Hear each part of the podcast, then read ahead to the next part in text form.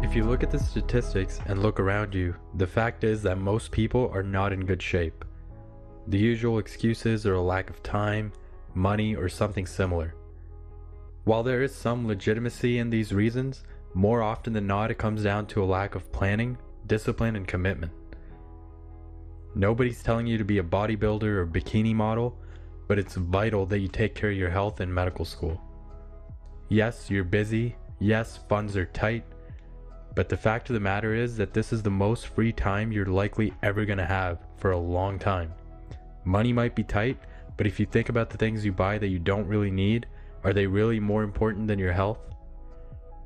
You need to invest in either a gym membership or a yoga studio, a rock climbing gym, whatever you enjoy, but you need to do something to keep you moving. You need to invest in healthy foods, and I promise you that this is going to pay dividends for you for years to come. Exercise and healthy eating is not only going to make you feel good about yourself and look good, but more importantly, it's going to keep you energized and focused on school. Having a physical activity to look forward to after a long day of studying is also encouraging and it helps to keep you positive. So, again, you don't have to do anything that you don't enjoy.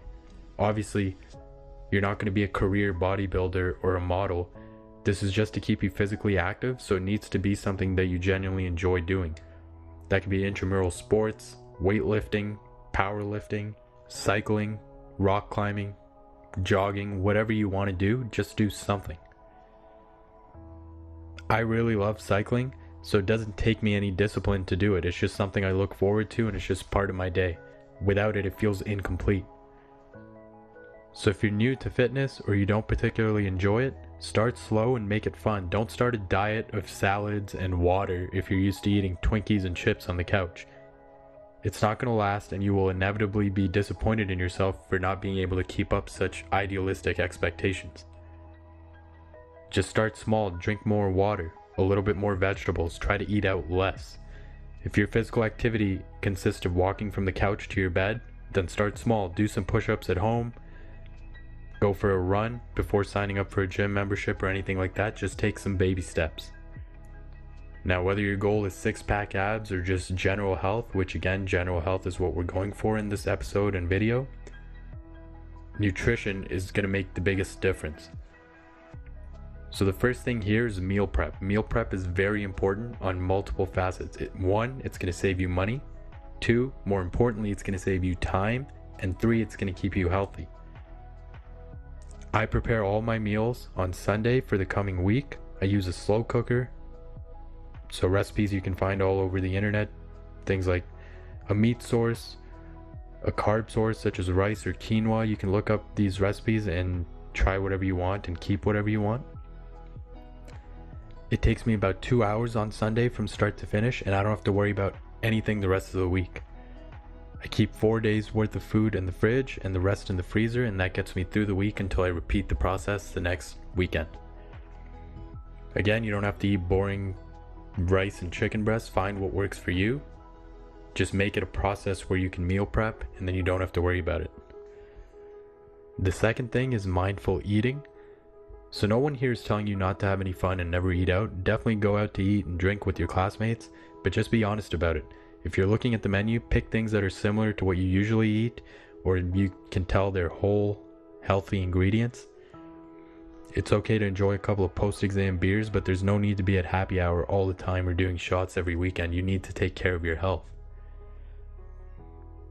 Now, the third thing about nutrition, you really don't have to do this if you're just going for general health, but you can count calories if you would like. I'm very OCD and organized all the time, so I like to know exactly what's going on. And if you want to do this, just multiply your weight in pounds by 15, and this is the amount of calories you need to eat to maintain your weight in general. You can eat 500 less if you want to lose weight, and add 300 more if you'd like to gain weight. But don't worry about this too much unless you're interested in this stuff, and obviously, talk to your doctor or your dietitian before making any changes. This isn't professional advice. So once nutrition's taken care of, we get to the physical activity, and like we mentioned earlier, it's good to get out of your comfort zone, but if it prevents you from doing anything at all, then obviously don't do that. Just do something that you enjoy. It can be as little as going for a walk multiple times a day. going for a bike ride, which is what I enjoy, a jog, lifting weights at the gym if that's your thing. Just do something to get you moving and try and improve on it every time you do it so it gives you a goal to chase. If organized exercise isn't really your thing, you can do intramural sports. Just try doing things like walking up the stairs instead of taking an elevator.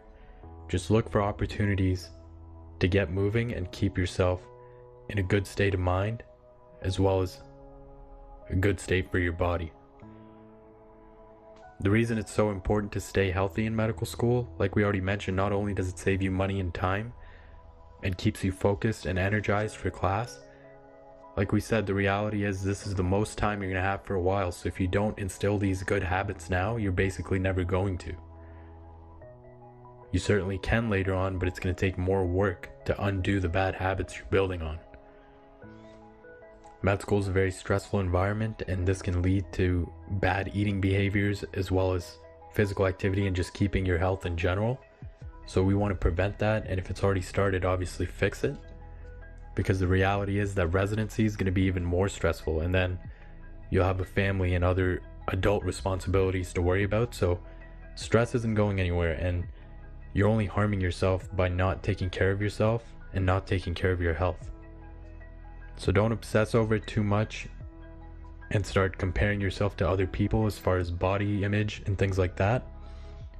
But definitely take the time to listen to this podcast and do your own research and see what works for you because your health is really all you have in life. If you don't have that, nothing else really matters.